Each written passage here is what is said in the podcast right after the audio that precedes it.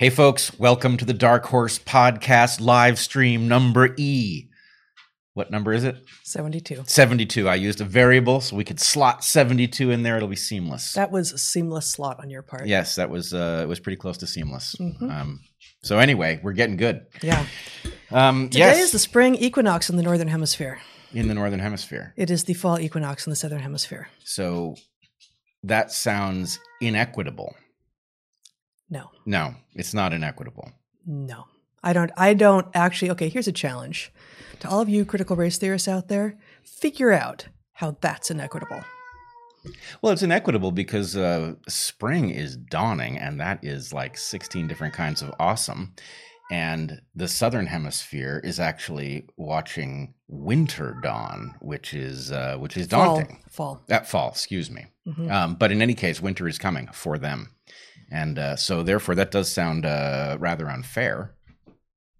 I mean, all right, I'm abandoning this line of reasoning, having uh, driven us into uh, into sophistry for no particularly defensible reason. Well, that is uh, to in your defense. That is exactly what the critical race theorists seem to do: is drive us into sophistry for no obvious reason except for what self promotion and uh, being power hungry, something.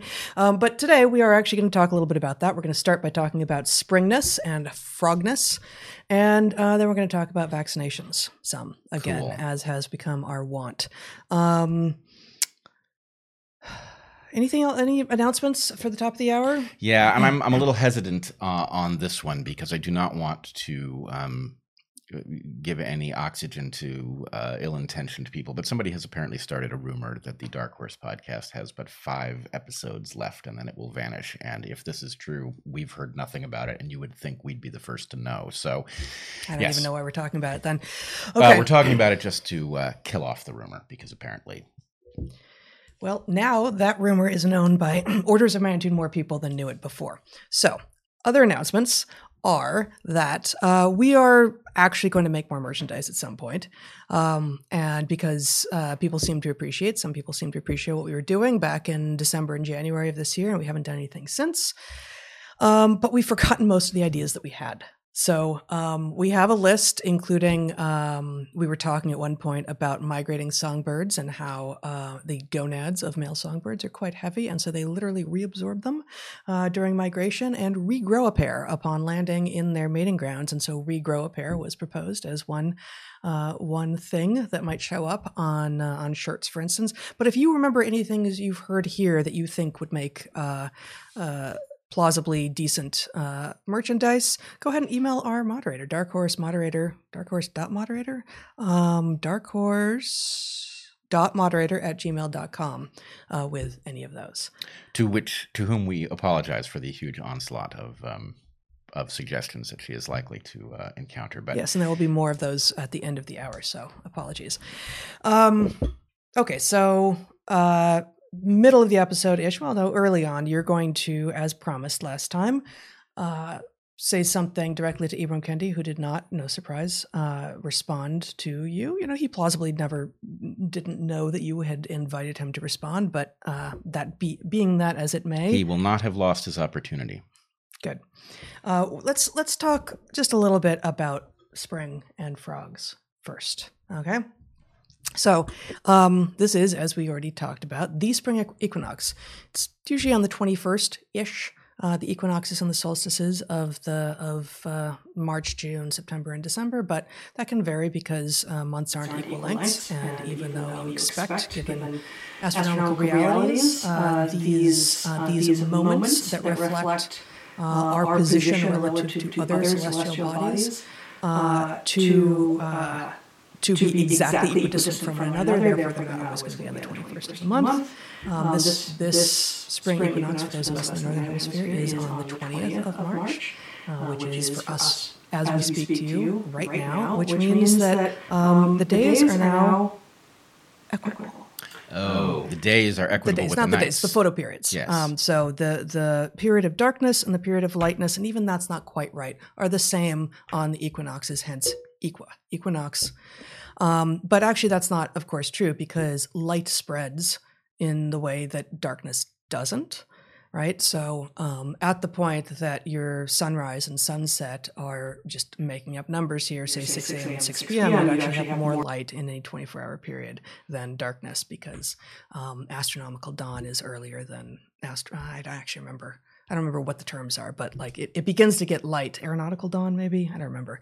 Um, gets it begins to get light before the sun is actually over the horizon, and the inverse is true at the opposite end of the It's day. interesting. It's a holdover effect, and there are a lot of these in. Uh, Hold. What do you mean by holdover effect? I mean that the light holds over past the uh, the sunset and precedes the sunrise. So it's it's a holdover from uh, day, at least at the end of the day. The phenomenon of day lasts past the um, the terminus. The And is- phenomenon of day extends beyond the borders of um, when the sun is visible in the sky. I don't know that holdover effect is that useful here. I think, uh, for me anyway, it's more useful to think of you know uh, of of, of light reaching into crevices in the way that dark in a, in a place with an atmosphere as we have for now. Um, you know, light light reaches into crevices and darkness doesn't. Unlike, say, you know, on the moon where you've got these sharp, sharp, sharp boundaries between um, darkness and light. Yep. Um, well, I just wanted to point out whether holdover effect is the right term. Um, you know, there are a number of these things, like the fact that winter is actually, contrary to what most people intuit, a period in which the days are getting longer, and Mhm. yet uh, for um, a goodly period, it is getting colder rather than warmer. I mean, so the, that Yes. has to do with the loss of heat from the ground and things like that. But let me ask you something about equinoxes. I I feel like, Like, um, um, you and I, track this stuff. We think a lot about it. We talk about it with our kids. This is one that I have always. There is a an element of the explanation which does not add up to me. Uh oh, I didn't. So has there have been moments when I've been thinking a lot about this, and I, I haven't really in preparation for today. So you may throw me something that I should know and have known, but don't know at the moment. Well, it's very Possible. stupid of me to have introduced this into this live conversation, but here we go Yeah. a live fire exercise. Okay. Um, the question is the equinoxes are um, six months apart, Mhm. and they are three months from the solstices. Those periods are mathematically precise. What I don't understand is why the point in our orbit at which day and night are equal actually arises um, three months after the solstice. Because shouldn't it be the case that in our orbit we will travel at different speeds at the is it apogee and perigee, and therefore shouldn't the point at which our day lengths eh, are um, even, our day and night lengths are even, shouldn't that point be somewhere else other than Hmm. three months out from uh, from these two points? It's it's pos- possible. So um, I mean, it's, it seems not to be the case. Given right. Uh, that, that's that's my Right. assumption is that my thinking is wrong, but I can't figure Um, out why it is. Well, it may be that to the degree that we aren't actually traveling at the same speed all the time, the variation is effectively noise rather than we're sort of ramping up. Um, you know, we're getting, we're, you know, it seems like, boy, and we're, you know, we're out of our skis here. Um, but it seems like we should We've be going. lost our skis at this point. Yeah. um, it seems like we, sh- if anything, if there's anything that you might predict about the speed of the Earth around the Sun relative to its position in its orbit, it might be going faster. Might be going faster as it's closer to the Sun. Yep, maybe that'd be that's right? certainly, certainly my expectation. Um, Faster in a linear sense. faster in the linear sense, not in the, um, not in the orbit, not in the uh, day length sense. Yeah. Right. Um, but but that seems not to be the case, and um, I feel I feel certain that I and therefore we are missing something in the analysis of why the speed. Um, why that wouldn't be happening to the speed like if, if that were happening maybe that would mean that the orbit was decaying and we were um, you know more quickly than not going to end up in the sun Mhm. I'm not sure. I'm not sure about that. So maybe we'll find out from uh, some astute and sophisticated uh, listener who Or just someone who's recently taken astronomy. right or gastronomy. I mean, I don't know, think that would help. if- if they're not hungry, they're liable to think more clearly. So Are you telling me you're hungry? no, I'm just suggesting that if we find somebody who's laser focused on these issues, Yeah. that they are uh, they are likely to be people who are not also starving. I see. Yeah. I see. So, um, I thought that being spring, there's just a, a paper that was recently published about uh, frog calls and uh, I, uh, I I worked on frogs, as as you are well aware. Um, and uh, it is true that in the northern hemisphere, uh, the spring equinox is a moment around which many people are beginning to hear a lot of frog calls. Um, so there are, you know, there are more than seven thousand species of frogs worldwide, um, and there are a lot of ways that frogs um, hook up. A lot of ways for frogs to meet their mating partners.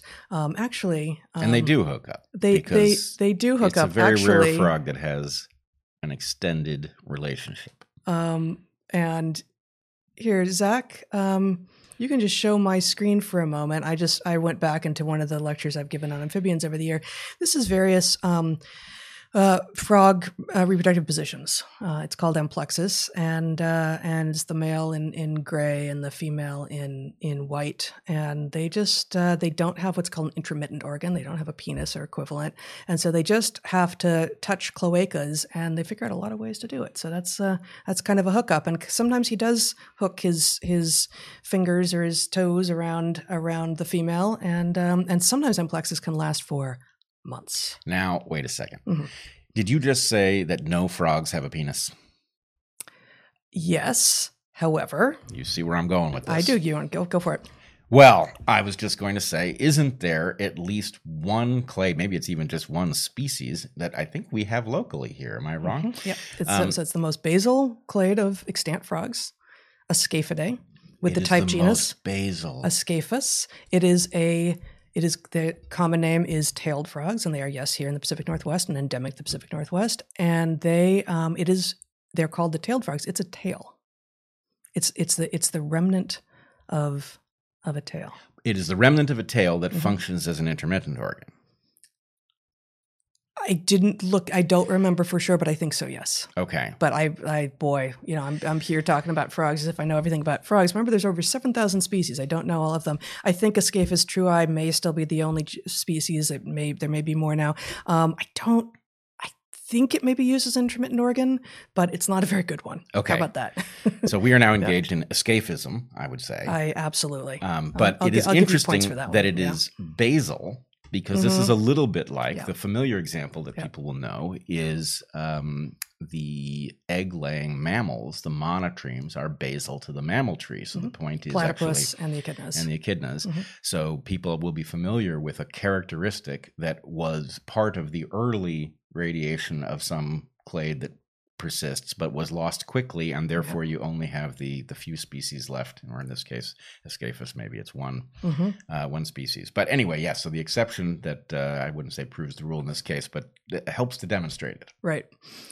Um, so lots and lots of ways for frogs to get it on, and um, lots, you know, and actually the frogs that I've worked on um, sometimes give tremendous parental care to their kids. They, you know, have relationships. Relationships with their offspring, um, but almost no temperate species do. Temperate species, temperate species, referring to the temperate zones where most viewers probably are, as opposed to the tropics or the or the polar regions, the Arctic and Antarctic, and um, what to the degree that people are in the northern temperate zone right now and it's spring now as of today and they're hearing these um, choruses of frogs from local ponds those are what are called explosive breeding assemblages and don't um, worry it's not dangerous I have yet to find an actual frog exploding, Yes. although it could be interesting. I'd feel sorry for the frog, but Messy. that's not actually um, what it refers to. It's that these frogs who have been, depending on where they are and what species, um, hiding out, sometimes buried underground, literally frozen solid for the winter in order to survive the winter, like lots of crazy adaptations that frogs use to get through a harsh uh, northern temperate winter. Um, they are now c- convening in one place that is um, that is a good site for them to breed in, and these sites tend to be reproductively limiting for them, and so you get lots of spe- often you get lots of species in one place, and they show up in these um, explosively breeding assemblages. Explosive, I think, really just referring to the fact that like, well, last week there was no one there, and suddenly, my God, it's so loud I can barely hear myself think. it's an explosion of of, uh, of frogs Yeah, so So, question for you. Mhm. Um, I can think of two reasons that you might have repeated evolutions of explosive breeding in frogs, and I'm wondering: is there a, is one of maybe there's an explanation I haven't thought of, but um, do we know why this evolves repeatedly? So I would uh, so my my uh, explanations would be that one, it could be uh, the ephemeral nature of the opportunity.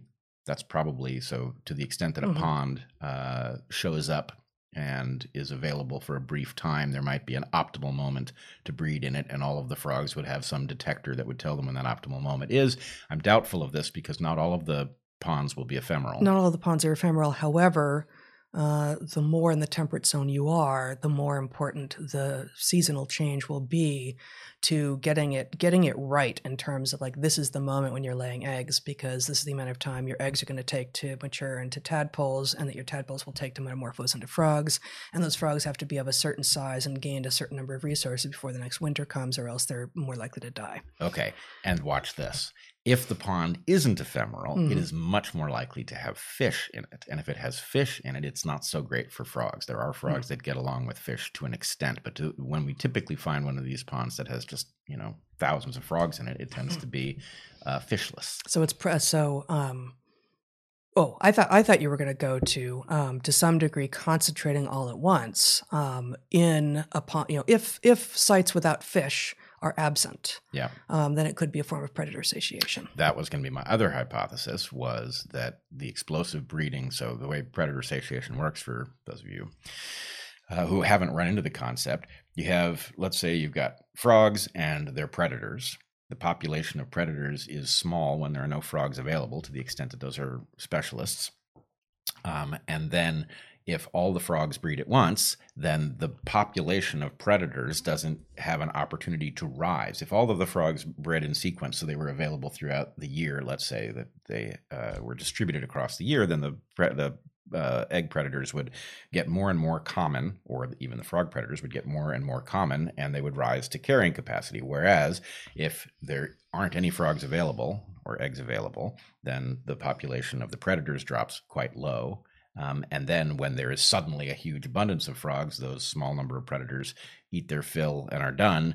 Um, and the population, their population, doesn't have a chance to rise to absorb all of the, the bounty that is available. So by Mhm. concentrating it in time, they avoid a lot of the predation that they would otherwise face. Yep. I'm guessing that must be the the primary explanation for explosive breeding in frogs.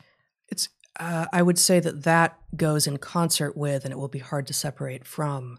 Uh, the fact that in much of the northern, you know, southern temperate zone too, there's just less of it.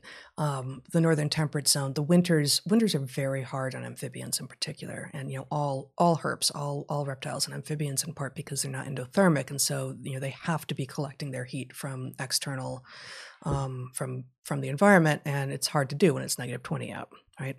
Um, and so they um, they have a relatively short period every year when they can actually you know profit evolutionarily when they can make a living for themselves and breed and all of this. And so um, there are depending on species either photoperiod cues or temperature cues there are cues that prompt them to emerge to you know return if they were migrating you know whatever it is to show up and that um, that because it is a short period of time, um, having a, a fair level of precision on when the breeding season is is also important. So I think those two things go hand in hand, obviously. Cool. Well, that makes sense. Um, and so, yes, we do hear. We actually hear uh, frogs. Sounds like they're ringing in our uh, backyard. Yeah, I haven't I haven't looked at we just started to hear them and I haven't actually looked up what what they are yet, although it should be obvious there's just not that many species of frogs here. Um, and we don't have a pond, so I'm not sure. We have some creeks running through um, below our property. Nearby, yeah. Yeah. Um, okay, so there is an um, Atlantic article out this month uh, called this. Zach, if you would show my screen, how female frogs tune out useless, noisy males. Ouch. Yeah. so um, I, I, at the end of this little discussion, I will um, say what I think about that headline. But um, the research it's based on is actually quite interesting. And here it is, just for a minute. It's um, published in Current Biology. It's called Lung Mediated Auditory Contrast Enhancement improves the signal to noise ratio for communication in frogs. And um, I'm not going to walk us through the graphical abstract, but I kind of love that increasingly this is a thing now, that there are graphical abstracts that accompany research papers. Um, okay, so this paper, which came out, I think the paper was this month as well, um, basically uh, says that um, it, it, it, walks through some of the some of the background that that we just walked through. That it, specifically, and they're they're in the upper Midwest of the U.S. I don't remember um, Michigan, Wisconsin, Illinois, something. Um, these explosive breeding assemblages uh, often have several species in them, in part because these these ponds are limiting, um, and frogs being frogs, and don't get me started. I'm not going to spend hours talking about all the reasons that frogs display the way they do, but it's basically they use sound. Frogs use use vocalizations to attract mates. It's the rare frog that uses other indicators, um, although I have worked on some of them, and um, and basically, you have distinctions between species based on uh, frequency, both both meanings of the word frequency, actually, like the the hertz um, that the call is at, and also the um, you know the number of calls per unit time. So, um, you know, maybe six you know six rings per second as opposed to two is one version of frequency, as opposed to I don't even remember what relative hertz frequencies would be. So I'm not going to give examples. I'll just be way off.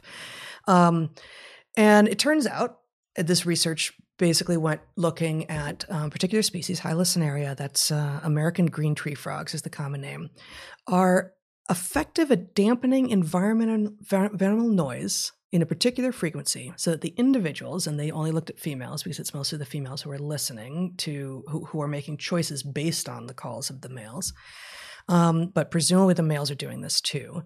Um, females can better hear the calls of their own species and so there's it's it's called the um where is it? I the cocktail party effect although i didn't write I that down. just going to invoke this. It's the cocktail party effect that like when how how do you you know you might lean into someone not that anyone's been in a cocktail party recently but um like that in a, in a noisy environment, if you know that you're trying to hear someone, wouldn't it be useful to be able to tune out all the noise, right? And when you are in a breeding situation with a whole bunch of different species, and this part of the sexual selection on the species has precisely been to get the calls into a particular frequency range in both senses of the word frequency, um, then you may be able to basically filter out the noise of the other species. And so, as much as I hate that headline that the Atlantic wrote, in this case, the males that the females are able to filter out, and I haven't yet told you how, um, but the, but these these researchers did actually find that the females are able to filter out the males of other species and they are noisy and they are useless to them mm-hmm. right? It's not males of their own species that they're yeah. filtering it's out. not a, it's not a subjective judgment that they are useless. They are right. uh, gametically incompatible. Gametically incompatible. And you know the, the authors of this research paper did not use the word useless. That was an editorial snark from the atlantic not yeah. um, not anything about the original research which is quite good. Um, if, it was you know, croakbait Oh, oh, yes. Yes. Yeah, it right? was croakbait. Okay, good. Um, so, from the results of this paper, um, so the, there are also a lot of unique things about frogs, including um, they actually have an additional um, they have an additional tympanum um, effectively, so they can hear at a greater range of frequencies than other tetrapods, which is say all the other vertebrates that came onto land, like us, um, or like our ancestors did.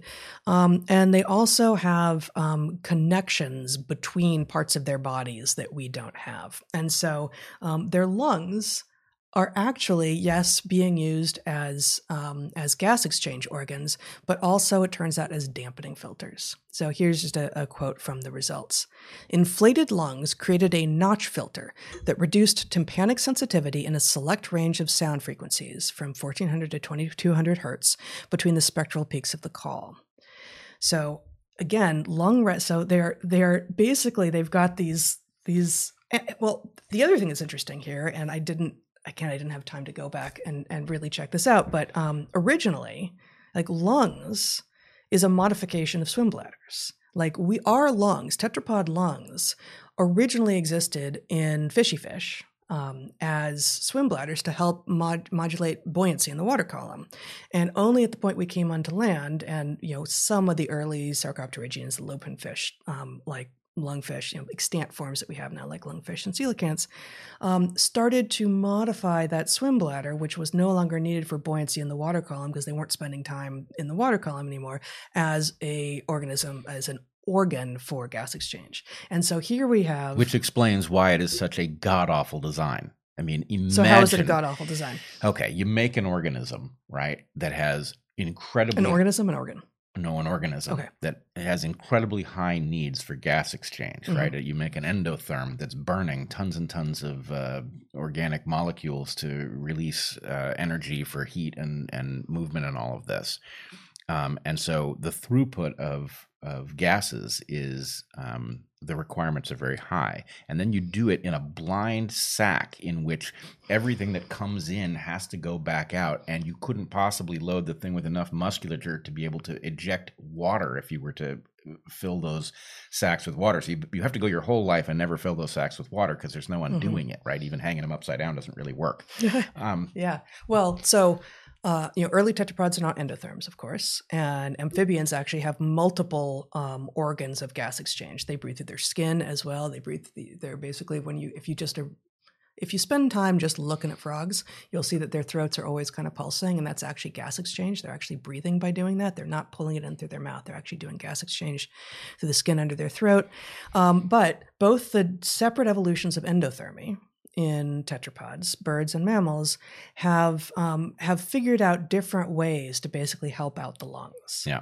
Uh, so you know, birds uh, uh, have accessory lungs in various places, little like little places of gas exchange, and then we mammals have a diaphragm. Right, so we have you know we have this thing that was just a transverse septum separating our, our guts from our our pleural and our pericardial cavities um, north um, you know, posterior to that, um, and that transverse septum.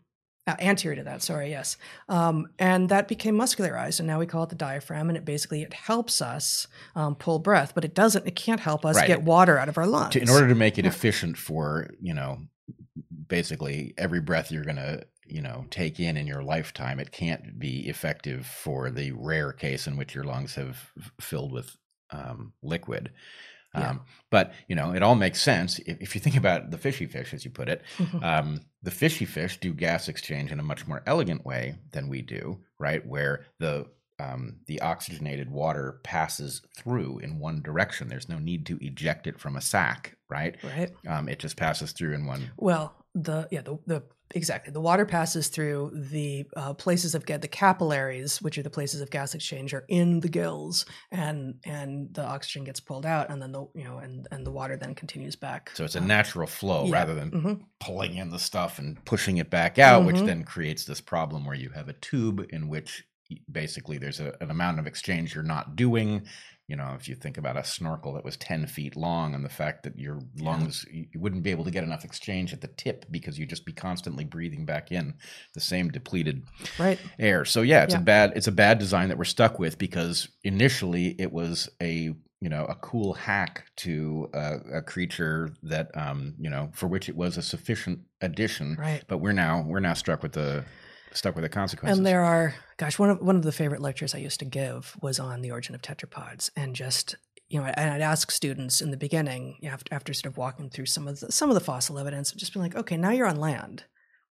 Think about every every system that needs to be fixed or re-upped or changed or modified in some way. And i'm like i'm i'm not even going to say the answer here. Maybe i'll come back in another or if we're going to do this i'll pose that at the beginning of an episode and come back to it near the end so that people actually have some time to think about it. But it's not just breathing. It's by a lot right? It's not just oh my god i was breathing water and now i have to breathe air. I have, you know i have to do gas exchange in which the medium that i'm pulling the gas out of was liquid and now it's gas. There's a whole lot else going on that has to be solved as you move from your medium being aqueous as opposed to gaseous. Well, I'm looking forward to us having that conversation at some point, in part because uh, in the time since you most recently delivered that lecture, I'm sure tetrapods have come a long way. And oh, so no doubt. we will learn all of the developments that have occurred in that clade. Well, we're a mobile group in part, so we managed to make progress. Yes, we or pretend that we make progress. yes, we move ourselves relative to landscapes at any rate. Yep. Um, so, um, basically, you know, the, the, upshot for me of this of this piece of research, which which I, I love that frogs are doing this. I think this is such such a great such a great um, you know kludge ish like a, a, use of an organ they already have on board.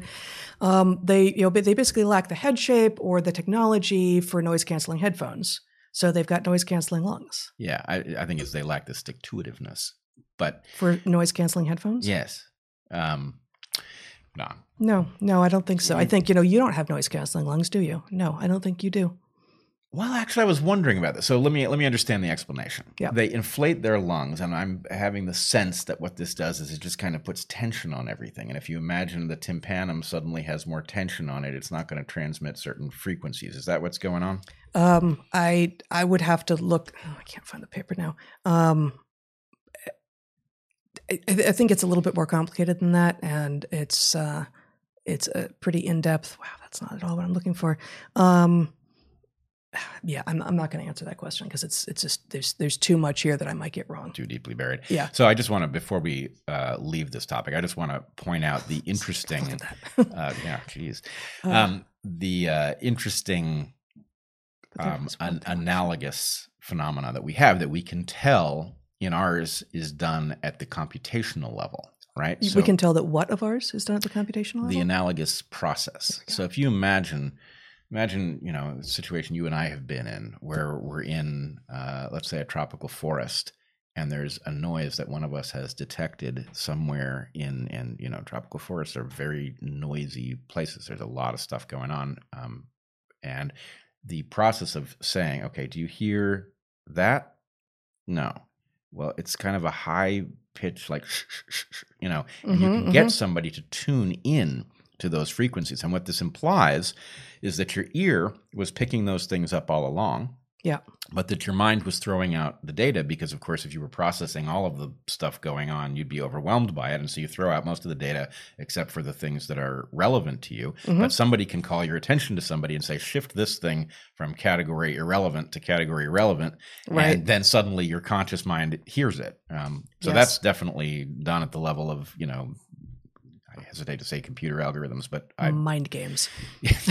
uh, yeah, mind phenomena, Yeah, let's say, yeah. cognitive phenomena. So um, I, I do have a, a correction, and again, I'm not going to get into all the particulars, and I did not have time to fully familiarize myself with this article. But if you can show my screen here for a second, Zach, here is figure uh, two um, from this article, in which they're showing the um, amplitude um, that is detectable when the lungs are inflated they're higher versus deflated. So it's when it's the it's the lungs the frogs are deflating their lungs to get the um to to get the dampening of the noise. It's not when they're inflated, but rather when they're deflated that they get the effect. Okay. The lungs are deflated and Yeah. that dampens the noise. hmm So maybe it is the similar mechanism to what I was proposing, but the opposite direction, like Yeah. loosening the tension on a drum. Um, Possibly. Possibly. Yeah. All right. But I mean, I guess it depends which frequency they're looking for. But yeah. Okay. Um, and and just to you know a, a reminder of the Atlantic's headline before we move from this topic. Um, they the headline was "How Female Frogs Tune Out Useless Noisy Males," um, and I would say you know I, when I first saw that before I'd read either the Atlantic article or um, or this paper, I thought, "What the hell are they doing?" And I thought, okay, actually, the males that are being tuned out are noisy, yes, and useless to the females who are tuning them out because they're the wrong species. Um, but I will say that um, the use of the word useless there is just unnecessary, fashionable at the moment snark against males, in this case, male frogs. And uh, the more the Atlantic does this, the more likely they're going to become useless to a lot of us. wait. But in many frog species, the term tos- toxic masculinity would apply by virtue of compounds in the skin Mhm. that, um, However, yes, However, in those species that I'm aware of, in which the frogs, in fact, do have um, alkaloids or other toxins in their skin, and that's a lot of them, um, there's no sexual dimorphism with regard to toxicity. So it's equal levels of toxic masculinity and toxic femininity, which are in fact identical, and therefore it's toxic frog affinity. um, well, right, but that doesn't mean that we can't hold the male frogs to a different standard just because they're not right. well, I'm sure the Atlantic would. Yes, I'm sure the Atlantic would.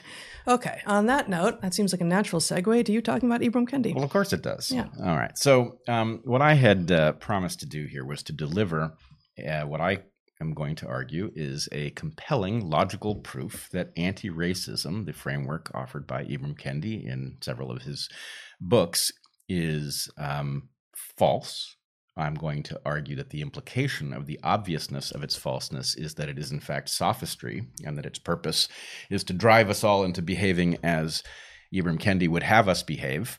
Mm-hmm. Thereby, it's a kind of manipulation. So, what is the proof? Well, the proof involves a phenomenon that I think many of us are aware of with respect to dogs. So, the central claim of anti racism is that there is no such thing as not racist, that everything is either racist by virtue of its action in a system that is racist, or anti racist by virtue of its opposing that phenomenon, and mm-hmm. that there's no place that we could hope to stand. So, in effect, we can extrapolate this to there's no um, colorblind society, that in fact, society must be color aware because there's no not racist way for society to be structured.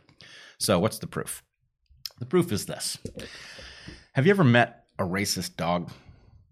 Yes. Yeah, mm-hmm. me too. Um, racist dogs are a phenomenon, and I'm going to hypothesize why racist dogs exist. Um, nothing I'm going to say depends on this hypothesis being correct.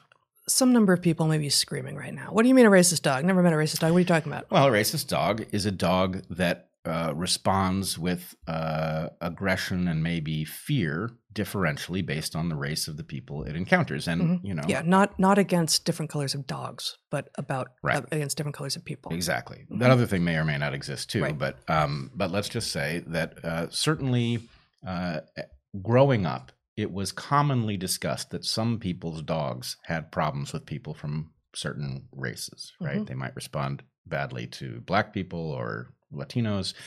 Um, and what I understand, what I imagine that this reflects is that people have fears or uh, stereotypical responses differentially based on race. We know that they do. That is uh, arguably racism, but it is at least in that same neighborhood and because dogs are very tightly tuned in to their owners' needs and desires and all of this, the dogs pick up the uh, racism or its antecedent that exists in their owners and then uh, embarrass their owners by reacting uh, to people who uh, have done nothing other than have a particular phenotypic marker.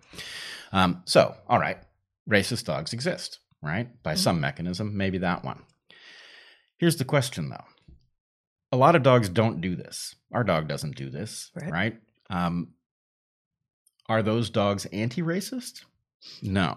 My claim is there may be anti-racist dogs. You could, at least in principle, as proof of concept, you could create an anti-racist dog if you could train it to recognize bankers in the act of redlining or something like that. A dog could bark in some way, right? So, in principle, there could be an anti racist dog, but what there most definitely but, are. So, the definition of anti racist here then is uh, working to reduce historical uh, oppression by making the situation in the moment unequal so as to end up with equity. Is that is yes, the working definition exactly. of anti-racism? So, okay. In principle, and yeah. I'm not that's obviously a ridiculous example I've come up with. But the point is the redlining bankers right, the, dogs, the redlining yeah. bankers is going to be tough to train a dog to spot that. But you know, it could happen. And so were you to do that, you would have an anti-racist dog. So let's, you know, give Kendi his due. An anti-racist dog is is conceivable. But what we have is a lot of dogs who don't respond differentially based on the race of anybody. They're not paying attention to that characteristic. And what that establishes is that a framework in which we define not racist out of existence is inherently false. Not racist is a category that can exist in a context where racism does exist also. And so, my point to you, Dr. Kendi, is your framework is bad. We can demonstrate that using a familiar example from dogs. There are not racist dogs, even though they could be racist and in principle could be anti racist. And therefore, it is upon you. You can either point out what is incorrect about this proof, you can ignore it, which is what I expect you to do, um, thereby suggesting that maybe there's something to this proof. Uh, or um, you can, uh, what, what, did I say one was? Was that uh, challenge it?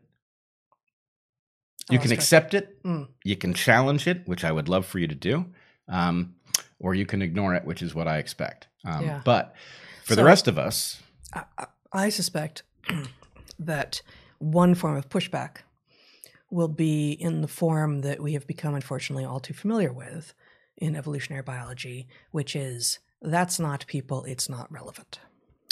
Right. But see, that's the glory of this proof is that um, if the idea is this argument is logically sound, that is to say, Kendi's argument is logically sound, but only resident to human, then okay, let's hear the argument about why that is. And, you know, if I had you know, if I had argued that there are not racist typewriters, you could accuse me of uh, dragging us into a realm, you know, that was uh, irrelevant. You could accuse me of sophistry. But my point is, because racist dogs are a real phenomenon, it is a proper analogy right? Racist dogs, let's put it this way racist dogs are a phenomenon, anti racist dogs are plausible, and not racist dogs are common. And my point is going to be amongst humans, racists exist, anti racists exist, and not racists exist. And he is defining them out of existence. And he's dogs- defining the third category, not racists, out of existence, which, frankly, uh, in modern times is, I believe, most of us. Right. And it is the very definition of sophistry, right? The point is, it's a hard argument to field, which doesn't make it true, right? In other words, mm. the counter argument mm-hmm. is difficult to articulate, yeah. but that doesn't make it right. And my point is that actually this matters. It's not just some guy deployed a bad argument, it's that that argument actually has a moral imperative that it drags along with it, which mm-hmm. is it is your obligation to do what I, Ibram Kendi, say, because of course you want to be anti racist, because what are your other options? Racist, right? Right. So the point is that yep. is that is manipulative sophistry, mm-hmm. and it needs to end. We need to recognize not racist is not only a real category, but in fact, I would argue, it is the only long-term basis on which society can properly function. Right. we ha- right. Mm-hmm. We have to shoot for a colorblind society, and defining it as not a possibility, and therefore, to the extent that you are not willing to sign up for some formulation, you're a racist. That's nonsense. Mm-hmm. And it, and it was Martin Luther King's dream. Of course. Yeah. Because he was a wise man. Yeah. Um, so I guess just a just a little aside relevant to that before we move into talking about vaccinations a bit.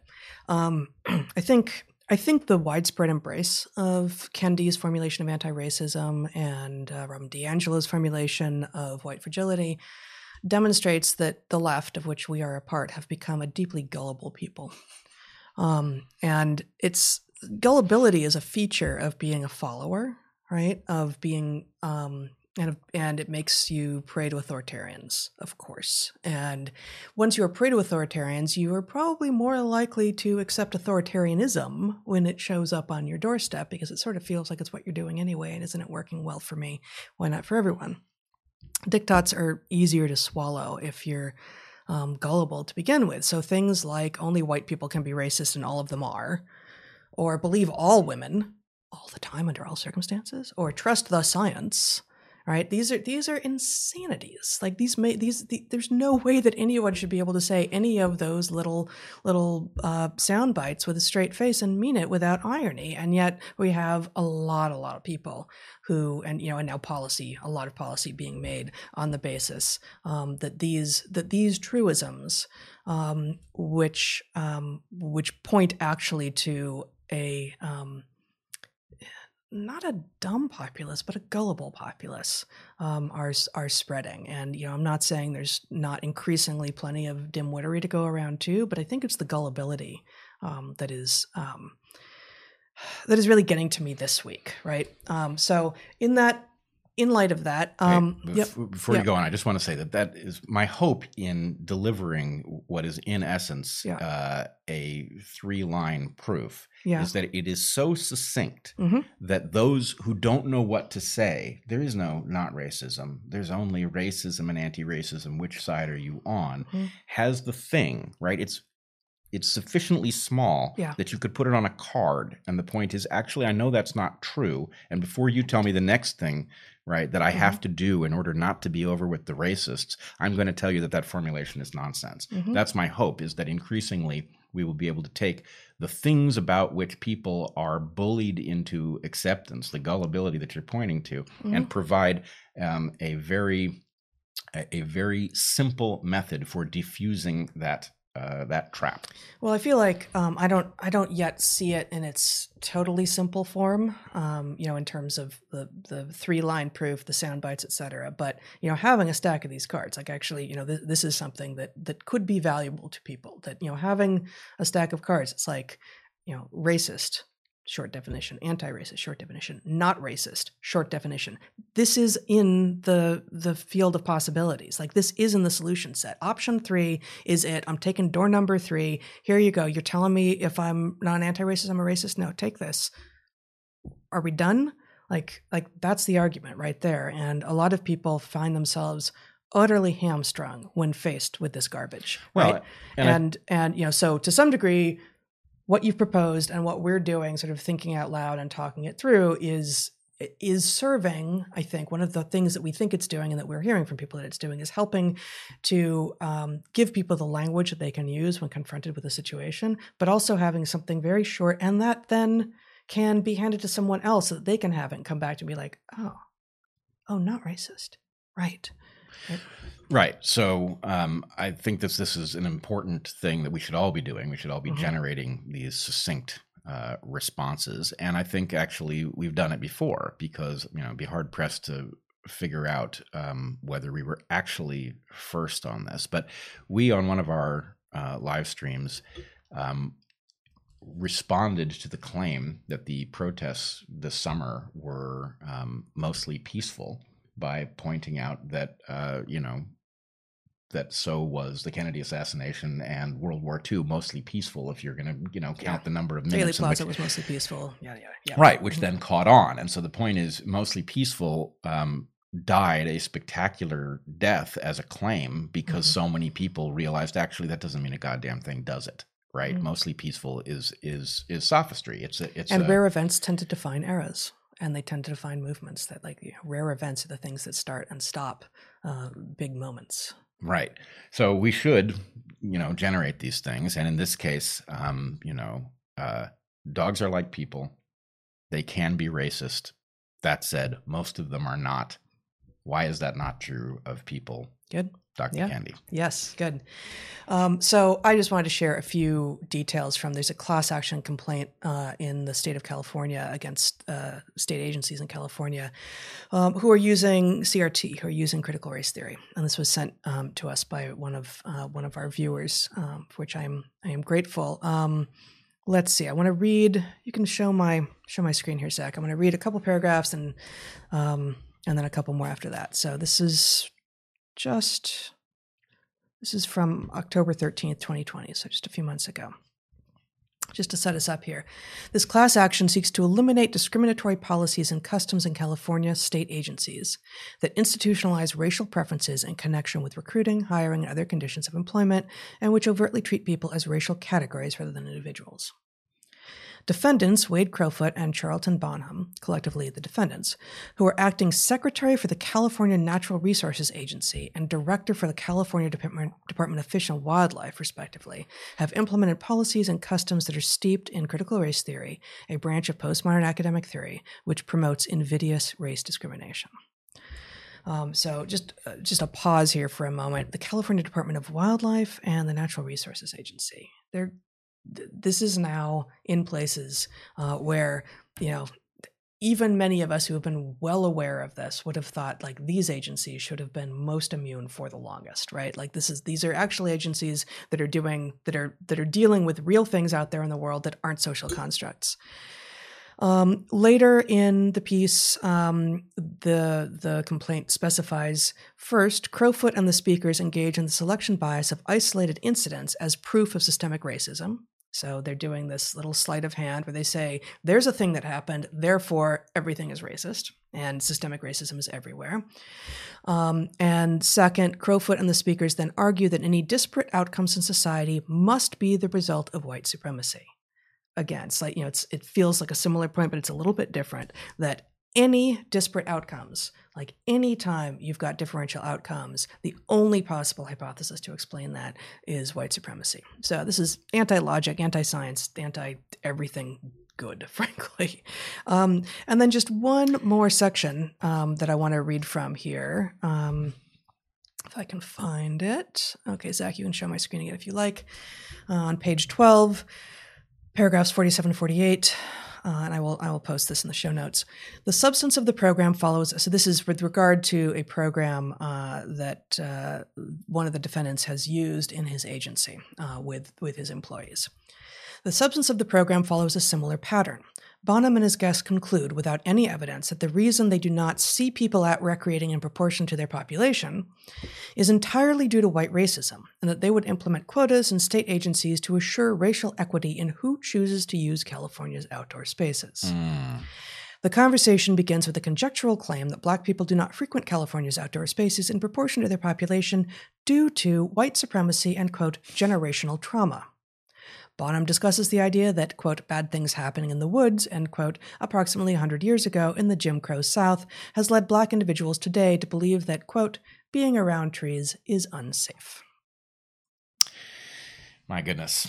My goodness. Yes, and in fact, we have so again sophistry, and really Mhm. that is the central concept to so much of this. So many of these claims are transparently nonsense. Um, you know, we have been talking about the obvious sophistry in the idea that if there is a discrepancy in the number of people relative to their representation of the population that that must inherently be the result of a bias. We've been talking about that explicitly since the Damore memo Yep. right? Where Mhm. Damore's point was effectively, yes, it could be that, but that's not the only explanation that would generate the pattern. It's obviously true. It should take any room of four smart people approximately three minutes to establish this to a fare thee well, and yet years down the road, we are still talking about Are we not scientists? Right. Are we not capable? I mean, Mhm. even if you can't think of the proof yourself, right? Just simply having heard it once ought to reveal, oh, yeah, there are other things that could cause the pattern. Therefore, it does not necessarily imply it, right? Right. Um, so, you know, the question is why is this stuff so sticky in these cases? Yeah. We have talked on this program Mhm. extensively about the fact that differential use of, for example, bike paths or nature areas does not, and in fact cannot plausibly be the result of white supremacy, right? Nobody's keeping anybody out of the bike lane. So the point is, if you go and you measure who passes you in the bike lane and it turns out that there's a racial disparity, it may be the result of something. It may be the result of what neighborhood different races live in and therefore how pleasant it is to bike or how safe or something like that. But it cannot be that the bike lane itself has any bias. Right. And, you know, historically, I, I can put together an argument historically as, you know, after the Civil War uh, and uh, Black people were moving north, um, that they would have been more likely to choose urban centers. And we, in fact, know that this did happen. And why? Because people in urban areas um, who had less exposure to people who looked different from them might have been more likely to cause to bring grief to the black people and so people migrating out of the enslaved south might well have chosen to be in cities and so at this point there may be generations within black american families of city life and far less exposure to um, to some of this other stuff. And that doesn't mean again that nature is racist um, or that the choices that those people were making um, were um, you know that there was anything wrong with them, even though they may well have been making those choices in part due to an understanding that I think was probably correct that it would be safer to move to, say, Chicago in 1880 as a black person than to uh, southern, you know, farmland Illinois. Probably. Let- Let's put it this way there are dozens of impacts, right? It may be a matter of, you know, where there was likely to be work and how easy it is to commute. And there are dozens of things that may indeed be the result of past racism and past white supremacy. And the problem is that Mhm. people want to import some pattern that is differential, that may in fact have something to do with racism that may have existed 100, 200 years ago. Mhm. And they want to say, therefore, it means that that racism exists today, which then results in them leveling an accusation at people. Yeah. You are definitely racist because you're white, Yeah. right? That is not a logical conclusion from the bias. No matter Yeah. how much racism played into the original uh, discrepancy that we now see manifest. And so, how much better would the conversation be if we were actually talking about how these past patterns that yes indeed were rooted in racism have impacts that carry through today without it functioning through the bias of people right mm-hmm. which isn't to say biased people don't exist but it is to say you cannot do this Kendi thing where you just simply assert, oh, well, if you're not actively anti-racist by this, you know, list of criteria here, then we know what you are, right? Mm-hmm. You're part of the problem. No, that's not the way it works and yet and yet he can. Well he can right so there is a, there is a question that i still do not have a good grasp on beyond this sort of like the left is ever more gullible. Like why has it been so widely accepted? Why is it getting so much traction? Why is there a freaking class action lawsuit in California against the directors of the, these agencies whose uh, presumably raison d'etre is about uh, protecting the land? I mean, like this this is the last place where CRT belongs, and here it is. And I'm grateful to the people who have initiated this class action lawsuit, but this is you know this is a one one example in a sea of many and um, of all of those examples of people actually saying i've had enough i'm pushing back this is ridiculous um, those reflect a tiny minority of the actual situations where no one is yet publicly pushing back because they don't know how to they're disempowered like whatever it is well right? let's try to answer that question because i, I think it's hard yeah. to say what precisely the answer is but in a general sense it's fairly clear um, and i must say I, i've been um, frustrated by the degree to which people focus on what they call cancel culture, right? Mm-hmm. I feel like there are a lot of things that are relevant to our circumstance, free speech questions, cancel culture, etc. But the, the, the, focus on them is wrong. And really, I think the answer to the question you pose is that the reason that people have fallen prey to these um, obvious uh, sophistry constructions mm-hmm. or sophist constructions um, is that there is a penalty. There is a the equivalent of online brown shirts, and their purpose is to beat the crap out of you if you show an instinct towards rejecting these things or questioning them or deploying logic where they don't want it deployed. And so, in essence, what we're seeing is not that people are endogenously so gullible. It's that in the context of a threat, if you show signs of skepticism, what happens is people stop doing that. And what it looks like is, yeah, people are accepting this obvious nonsense. Mm-hmm. And the fact is, look, come on, how hard would it be to sell the population on the idea that there is no sexual binary? It would be almost impossible if there weren't a threat attached to it, right? Everybody knows this because it's so central to all of our lives, yeah. irrespective. Every single gay, straight, human who has ever lived knows this right. to be true. Everybody knows yeah. this, right? Yeah. So uh, that's interesting, and I do think um, that the timing, the rise of of so-called cancel culture, and I say so-called not because I don't believe in it, but just because, as you say, you know, I don't, I don't think it's an expansive enough term. Um, but you know, it, we began to see this really happening at Evergreen in sort of, you know, beginning like 2013, 2014. That's exactly the moment that like Jon Haidt and Greg Lukianoff talk about in Coddling of the American Mind as things beginning to change on college campuses. And so I do think that your answer, um, you know, I, I, you know, I've talked about a perfect storm having to do with three things, and actually, um, Haidt and Lukianoff talk about a couple of these things as well. But you know, what you're pointing to basically is um, the increasing ubiquity of social uh, media um, allowed for pile-ons, such that um, you can increase the gullibility of people in real time because they're afraid of the virtual pile-ons. But and then the other pieces of the perfect storm include the widespread um, drugging of the children excuse me, um, with um, with anti-anxiety, anti-psychotic, antidepressants, and then exogenous hormones, and you know all of these things, and then a parenting style that um, that doesn't allow children to take risk and, and explore who they are. Um, but the social media thing is what really, you know, what what really was happening in exactly that that moment. but I don't think it goes back far enough. So what we what that doesn't explain is why when when when we were in college in the late 80s, early 90s, we saw we saw this postmodernism and we pushed back against it.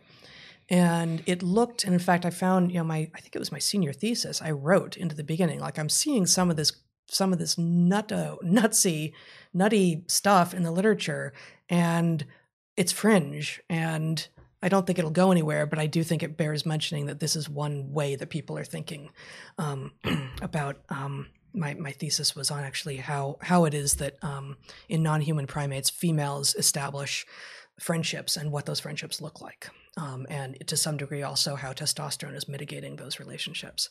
And there was already some of this like social constructionist stuff in in that um, because anthropology got taken over pretty early. And i then really thought that um, even though we saw little glimmers of it in grad school and we laughed about it and pushed back against it in little ways, that there was no way that it would grow and that it would become so all powerful. I didn't I did not predict as much even though we saw it and we pushed back against particular instantiations that we ran into. I did not see hmm, the last several years coming.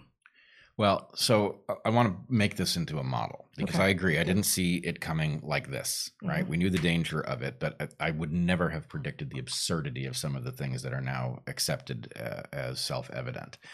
Um, but so there's a question about what context you exist in. And what my claim is going to be is that when people start to espouse obviously nonsensical beliefs as if they were self evident, there will be an analog to brown shirts, right? That the point is the two things are not separate. So, to the extent that you walk into a context where people are saying crazy things, where's the enforcement mechanism? Well, in an anthropology, in a cultural anthropology department in the 90s, the enforcement mechanism is you're not welcome in this department unless you agree to these things. We mm-hmm. have the ability not to admit you, and we have the ability to toss you out um, on your ear if you if we miss you on the first pass, and then it turns out that you're a skeptic. The numbers were so small that all it took was one social constructionist, postmodernist, post-structuralist in a department to potentially fairly quickly change the culture of the department. Right, and the point is the department is built to be exclusive, and so excluding people is not hard. And well, so- but my point is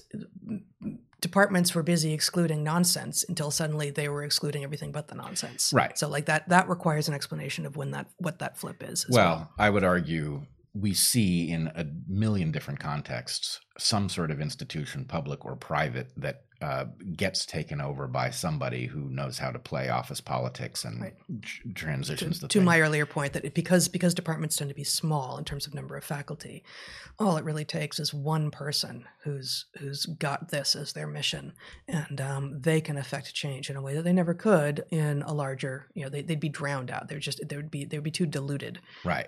diluted in addition to being diluted um, in in a larger population. So, in the case of the um, the what we heard in anthropology departments in the '90s, that thing then made it into the wider world. And so, the point that we should uh, have for, foremost in our minds is, well, for that to have happened, we now need an enforcement mechanism that mirrors what takes place in an academic department that explains the wider context. Yep. And so, my point would be, okay, what is that in this context? It's uh, largely um, the unpersoning that can happen to you online if you show a certain kind of skepticism. And Mhm. as proof of concept, the intermediate thing. Remember back when Evergreen was supposed to be an anomaly and it wasn't going to, it didn't matter. It was just college kids overreacting. Mhm. Well, I was just looking at Benjamin Boyce's uh, most recent, his 23rd episode of his Evergreen documentary. That guy's prolific Yeah, and amazing. prolif- prolific and amazing and uh, i think as a result almost entirely of his work this is in some ways the most thoroughly documented historical event um, at least you know that i've encountered right Mhm. the level of minute by minute that he's captured is incredible but you know he uses in this most recent video he juxtaposes um, people saying things with video of them, same people doing things in a different context. And so one of the things he has is uh, Jamil, uh, who was paid by the college to help He's rewrite. one of the activists. This is essentially the lead activist, the one who organized the kidnapping of administrators and apparently sent people to my classroom to protest me and all of that. Um, after invoking privately on his Facebook page the idea that it would be great to have white people face witch hunts. But anyway, this guy was hired by the college to help rewrite the student code of conduct, which he had Later, violated afterwards. later the Mhm. summer following. Um, and Benjamin points to this video. There's a video clip of him and his clique walking around like and he's flipping a baseball bat. And it's very, you know, clockwork orange kind of craziness, right? Um, but the point is, okay, people are saying crazy stuff on this campus. Where are the brown shirts? Oh, right, Mm. caught on video. Um, so that's the question: is every time you have people claiming to believe Mhm. things that no sound, no reasonable person could possibly believe, there will be an enforcement mechanism, and you may not have put the two together, but that's what's going on, Yeah. Okay. That's good. or a punishment mechanism. Enforcement, a punishment mechanism. Yeah. Okay. Much much more to be explored there, but that's good. Yep. Um, okay, we wanted. We're already at over an hour here, but we wanted to talk a little bit again, as we have several times, about vaccinations. Right. Yeah. Um, so you listened to some of the video, and I read these papers, and you read some of the papers too. But I don't know how to pronounce this guy's name. I'm thinking it's Geert Vanden Bossche. Okay. Um, this is an independent virologist and vaccine expert uh, who's also what his uh, his credentials include. He's formerly employed at uh, Gavi. I don't know what Gavi is. The Bill and the Bill and Melinda Gates Foundation. So these are we've got three papers. Um, all of which he he's he's just written and posted on his uh, LinkedIn page, and he's also got a few uh, YouTube interviews out now, and um, and he- he is basically trying to raise the alarm about the risk of mass vaccination of the sort of vaccines that we've got now um, during a pandemic being, he is arguing, likely to actually cause COVID 19 to become a much worse problem than it already is, and in fact become uh, a global nightmare, um, the likes of which we've never seen. That's that's his statement. That's it. That's his position. In, and he a does he does say i think he alludes to the fact that he has a manuscript that covers this that he is putting through proper channels but he Mhm. says we don't have time that's, Yep. which is why i'm posting it in this way Yeah. And um, so we, we really uh, just you know truth truth in advertising here. Um, a friend of mine sent me one of these papers a couple days ago actually on my patreon uh, and said can you please can you tell me what to think of this? And i spent a little bit of time with it. And i will say that one of these three papers the one that i was sent first the one dated so there's a march 13th a march 17th and a march 6th and the march 6th one and i'll post these all um, on on the show notes as well. The March 6th one is is weird. It's tough to get through and it makes a bunch of claims that seem bizarre. And I could I it was it was hard to hard to parse. But the later papers, and you know, we're still talking about just within a few days of now, um, are very much more clear. And he's also given a ton of references, which I have not had time to look through the vast majority of them yet. Um, but the basic the basic framework is we are not thinking about this evolutionarily and the the refusal to do so risks a whole lot of humanity. And you know that as a is a is a base claim is a perfect match for what we've been saying from the beginning that we that we need to think about what this virus will do how it will change understanding therefore its origins affects what we can imagine it will be able to do quickly if it came directly from either a primary or secondary host or if it experienced gain of function research and serial passaging in a lab and therefore is already sort of pre-adapted as of a year plus ago to, to human hosts. Um, these are not merely academic questions. They actually potentially affect human health and and and he brings that into the vaccine framework specifically yeah i will say i found these um, papers challenging and there were a couple places where i wondered if we were tripping over a language issue where he used um, he Yeah. used terms that I think actually aren't the right terms, but that there was an argument. So I, I will say I don't find anything.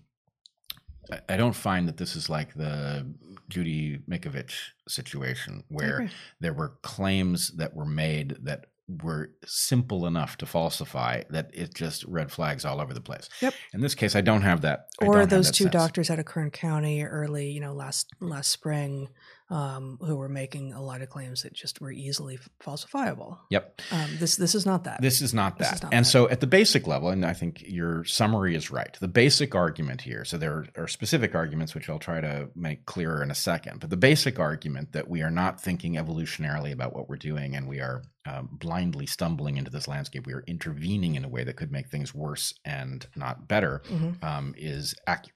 And I definitely think, you know, we are long overdue to be having an evolutionary conversation about um, this virus and our approach to it. Interestingly, um, I do not find in what I've read here an analog for the argument that you and I have made that we are uh, that these vaccines are so narrowly targeted that instead of using uh, a complete virus um, by using the spike protein um, as a single target that that these vi- these vaccines are very narrowly focused and that that is going to create a concentrated evolutionary um, pressure. So yeah, I, th- I, gosh, I thought I had seen that in here somewhere, but I don't I don't see it now. Um, but and and but so that's that's a particular argument that we have made. So and, he makes analogous arguments. Yes. So my think my thinking is either it's in here and I don't see it, um, or it's not in here and it belongs in the same discussion. There's a whole category of possibilities that deserve to have consideration. And it feels like he's got a few possibilities and they're not always totally teased apart carefully. But he's proposing a few things, right? Yeah. He's proposing, for instance, that um, mass vaccination during a time of pandemic puts puts humanity at risk because if you if you vaccinate when there's not when you are when those who are recently vaccinated tell me if you think I've got this right. Um, if you vaccinate if you get vaccinated when you are unlikely to run into the wild type pathogen out there in the world your body will have time to create immunity to it when you do run into it. But during a pandemic, you're likely to run into the thing that you have just been vaccinated against before you actually have immunity to it. And this may basically produce um, a an ability for the virus to uh, to adapt and become immune itself to adapt away f- from it's the not, vaccine. It's not that you don't have immunity to it, because presumably whatever level of immunity you don't have, you have before the vaccination. His point is that there is a stage after you have been vaccinated the first time and before you have been vaccinated the second time and had the period in which for your immune system to become specifically targeted right. that you are effectively um, weakly immune and that weak immunity therefore selects for the invisibility of the virus to the vaccine and so this is in many ways analogous to the thing that you and I are talking about, mm-hmm. which is the narrow focus of our vaccines. Now, it may be that they yeah. can only be narrowly focused. It may be that there's nothing else in this virus that actually is accessible to uh, the immune system, and therefore it may be that there's you know that there's no consequence to to what you and I have worried about. But I'd like to know that that's true rather than just it's something we assume. Yeah. Um, but so he, he seems to be making two points. One is that the partial immunity that um, people get from this vaccine on the way to being immunized mm-hmm. um, is assuming they're effective right mm-hmm. is mm-hmm. an evolutionary pressure that these vaccines do not appear to uh, be good at preventing people from transmitting viruses that they've already been infected with. I'd like to know if that's the case. I know that this has been suspected. This has been suspected, but yeah, I saw that claim here too. I mean, there's no reference. Like I don't, I don't know this to be true right. yet. But let's say it yeah. is true. His point is that what we are effectively doing is creating what is to un- unfortunately use the same word I just used, in effect, like running a gain of function experiment with humanity by creating a concentrated evolutionary pressure for the invisibility. And right. he imagines that very disastrous things could be the result of this, which I don't think are certain, but are plausible as far as I can yes, tell. So I, I agree. Um, he also argues um, and I, I, again, I think you may be able to add clarity to this because I wasn't sure exactly what his argument was. He argues something like, given that older people, g- given that COVID, absent the regime of vaccination, um, has affected older people more and more seriously, as everyone on the planet knows at this point. Therefore, older people are being vaccinated first, um, which would uh, you know appear to be a, the appropriate move. Um, but that that leaves a situation in which the way that the virus another way that the virus may evolve in response to this if there is a basically and i'm adding this here but especially if there's a slow if you know if, if the goal is to get everyone vaccinated if there's a slow rollout and um then and, and, the virus can't get purchase on increasing numbers of, of the older population that it is going to evolve precisely to become more likely to infect younger people.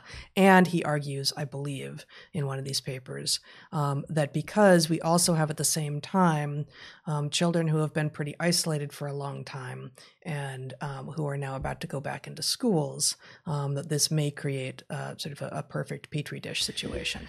Well, I, I don't. Let me don't, let me let me clarify. I'm not sure I buy this. Let me clarify his argument, just so we know at least know what we're talking about. Okay. So he makes um, two arguments. Mhm. The first one, related to what we've already talked about, is that our behavior deploying uh, what he says are prophylactic vaccines in the midst of a pandemic. So his his point is, and he makes very clear he's not an anti-vaxxer. He's very pro-vax. Mhm.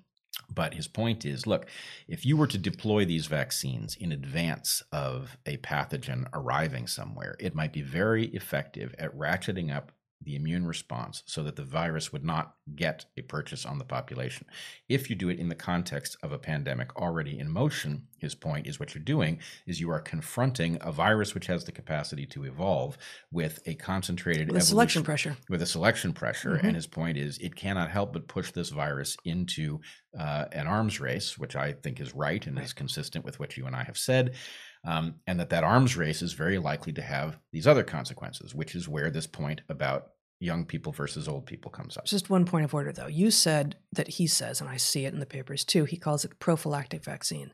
I, that seems redundant to me. Vaccines are inherently prophylactic. Prophylaxis being about prevention Right. Rather than re- he- retreating of symptoms. It's an individual versus population level question. When he says a prophylactic vaccine, he's talking about the population level. Um, and for an individual, yes, it's prophylactic either way. So you think that his argument there is that the vaccine itself is designed to be prophylactic at a population level, and it is being used in a situation where the population has already been so widely exposed and continues to be exposed that it is not being deployed in a way that is consistent with prophylaxis. Right. It, it, the so and there is a very Okay. powerful evolutionary argument here, which is it is the arms race that creates the ferocious enemy, right? Mhm.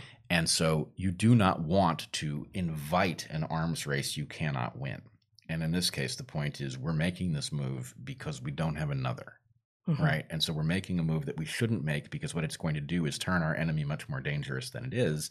Yeah. And I'm not saying that that's true. I think there are ways in which this could be false, but it is not obvious to me that it is false, right? And I, in fact, the arms race part of it is Yeah. almost certain to be true. Mhm. So the second part of the argument, and there is one part of this that may be well known, but I don't know it, and so I'm I'm cautious about it. But Mhm. his point is that actually by keeping young people um, away from each other and society, that we are weakening their what's called innate immunity. So. Mhm. And he, he de- he deploys a model that I think is is quite valuable the way he, he puts it. Basically, that we start out with innate immunity, that is to say, an immune system in that- our lives, in our lives. as neonates. right. Yeah. that doesn't have to um, generate novel insight. So when Mhm. we get sick with something like the flu we've never seen it before. It gets past our defenses and then we build an immunity to it and then we build a memory of that immunity right? So that is adaptive immunity and it's actually one of the most marvelous evolutionary stories there is. It's evolution that takes place in your lifetime inside your body between your cells. So young people have the innate immunity, but it is not programmed with the adaptive component, which resu- which results from encounters with things in the world. Your- your- we expect our adaptive immunity to get better over time. Right. And so the model he deploys is over time, as you as you age, your innate immunity weakens, you get more vulnerable, but your adaptive immunity grows better because it has seen the things in your environment for the most part. It And so becomes wise. Right, it becomes wise, Mm-hmm. exactly. And so the point is, older people are feeble with respect to their ability to keep stuff out, but they're better with respect to being able to fight stuff that their immune system is aware of. Mhm. Um, now, the part of this that I think is insecure, and it may be that it is well known. The part of his argument that you think is Yeah, insecure. I mean, my uh, understanding. It's right there to the left of the. Uh, yeah. Mhm. So uh, my understanding of this is all kind of old because uh, came from a, a course that involved that textbook. But um, in any case, the the argument he he makes is um, that the innate immunity, and he uses a bad analogy, but if we can correct it, I think what he means to say is that the innate immunity is, in some sense, like a muscle. That to the extent that your innate immunity is not encountering things in the wild, it stands down, it, it atrophies. And so by isolating young people, that we would be reducing their capacity to fend off, you know, why are young people immune to this? It's not because their immune systems are aware of COVID, it's because their immune systems are good at generally dealing with stuff and preventing it from getting in your cells. They don't have adaptive immunity. They do have very strong innate immunity. This does raise the question of why so many pathogens are so much more likely to Right. to attack young people. But um, to generalize further what you're saying by analogy to muscles is what he is saying. Um, the argument is that innate immunity is anti-fragile, right? That it becomes it becomes better with insult. It becomes better with pressures against it. Right. And so anyway, I want to know there's there's and the problem is that there are two arguments that overlap. So um, George Carlin had a very famous routine in which he argued that uh, he didn't get sick because he had swum in the Hudson, and you know, um, right. Um, but anyway, so the the point the old is "what doesn't kill you makes you stronger" argument, right? right. And the point is, Yeah. we know that this will have some some reality over an adaptive immunity space. That in Mhm. effect, the challenges cause your immunity to learn about things in the environment.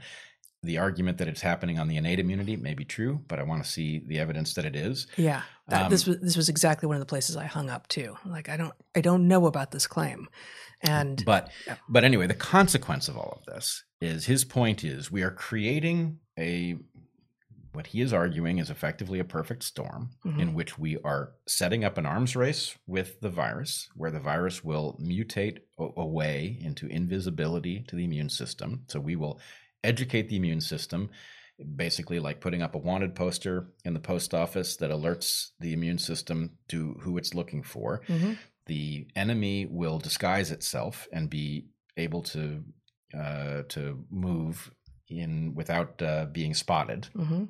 and that that will then result in it honing in on young people who have not uh, been exposed and are therefore vulnerable. And basically they would be a reservoir of um, potential uh, potential victims of the virus and that this could create a, a catastrophe.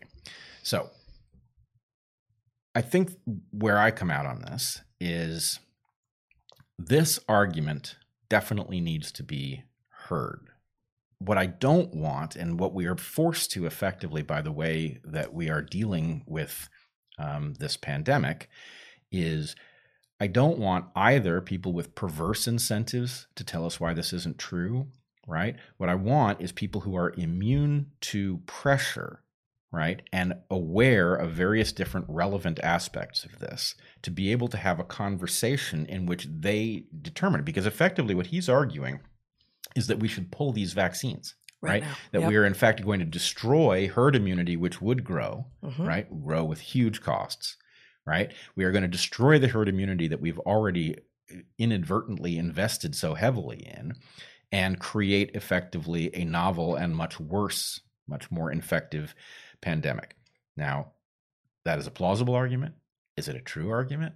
Um, I can see ways in which it could be. I can also see reasons that it might not be. Yep. But, but the discussion is where you would find that out. You need people who are sophisticated about the evolutionary stuff to Yep. have, um, you know, a candid conversation with each other about what would the effect of this be if X, Y, or Z. And I have very little doubt we're not going to get that discussion. Yeah, no, I, I agree. So I, uh, boy, I don't know where that leaves us.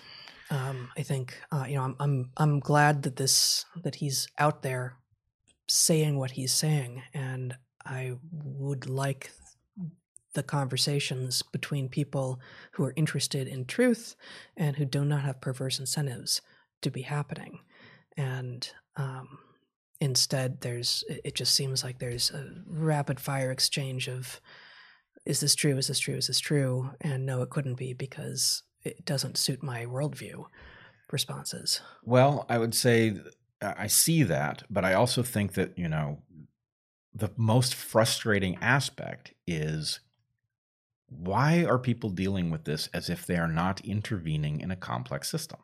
Right? This is something that you and I have been saying Yeah. consistently, which is you're dealing with the most complex of complex systems. You're talking about intervening in immunity where you have, you know, evolutionary phenomenon on the part of the immune system, evolutionary phenomena on the part of uh, the viruses, and interactions. So, you know, one of the things I don't think he does say anywhere in what I've seen is where is the invisibility for this virus, right? To the extent that we create pressure to not look like what we already know it looks like, and that causes variants to emerge that are more or less invisible to the immune system.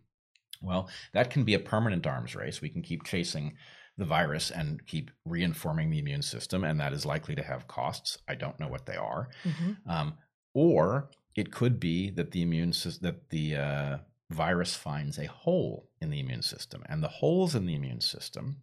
People who have watched our live streams before will remember discussions of self versus non-self recognition that our mm-hmm. system basically recognizes anything organic that doesn't match molecules we ourselves produce right that's a, an amazing magic trick of uh, development that um, basically is the basis of the the adaptive immune response however because our systems have to not respond to self right in order for this magic trick to work that means that to the extent that we push a virus into looking more like us at a molecular level, it becomes invisible in a way that we can't chase it. And so, what role this has to play in something like autoimmunity, if a virus becomes molecularly similar enough to something that you create yourself that the immune system can't see it, then the immune system either pursues it and attacks your tissues or doesn't pursue it and it escapes. And so, yeah. anyway, you're sick one way or the other. Right. And so the mm-hmm. question, you know, we've been talking about autoimmunity as one of the things that it ought to be on people's radar. You know, uh, cancer ought to be on people's radar, autoimmunity ought to be on people's radar. These are general failure modes that arise from the fact that this complex system is predicated on certain kinds of assumptions. And if you push one way, you're going to end up here, you're going to end up there, you're going to end up there. You know, you got autoimmunity, you got cancer, you got destruction of tissue and aging, right? These are all failure modes, and we're pushing on them as if you know we know what we're doing. And the fact is no it's very early in the discovery of all of the biological phenomena in question. We're not experts. Yeah. Um yeah. Yeah on that light note. On, on that light note. Well i actually found um someone tagged me in a very useful rubric on uh, on Twitter. This is Jerome Lilliesworth. Um, nope, Zach. Um, I'm just going to read uh, uh, his. He said, "I came up with a perfect system that they should have advertised." So he's he's found a thing from yet another university saying, "When you're outside, you have to be in a mask at all times." He says, "I came up with a perfect system they should have advertised. You only need to do two of the following: wear a mask, be six feet away from people, be outside. Two of three. Two of three.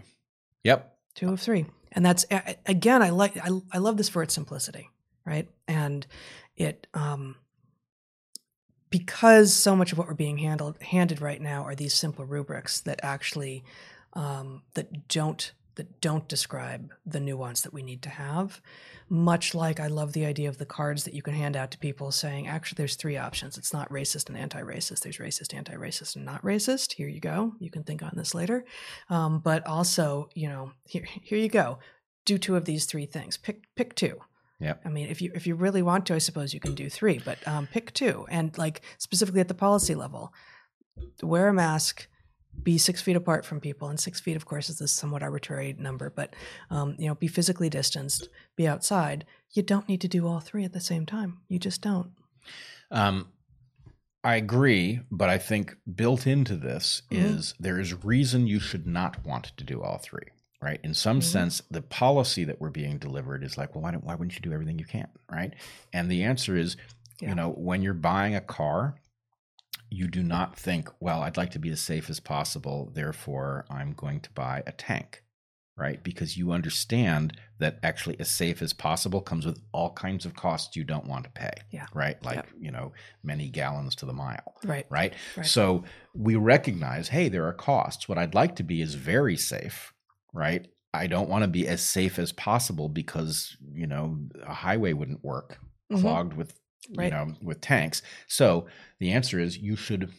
We are all taking on risks. We we're all, all taking on risks, and there's a sweet spot. And it, mm-hmm. you know, and the fact is, the funny thing is, you and I, uh, we took our kids uh, skiing this week, mm-hmm. and the rubric on the slopes is very much this. When you're in line, you pull up your mask, right? Because you're not socially distanced. Mhm. You are outside. So you're probably pretty safe just by virtue of being outside. But the Mhm. point is, when you're forced into close contact, you pull up your masks. And then when you're not in close contact, you don't need it. Mhm. And what benefits do you get for not having your mask up other times? You're making vitamin D, you're interacting like a normal human being, and therefore your social relationships are normal and better. And Yeah.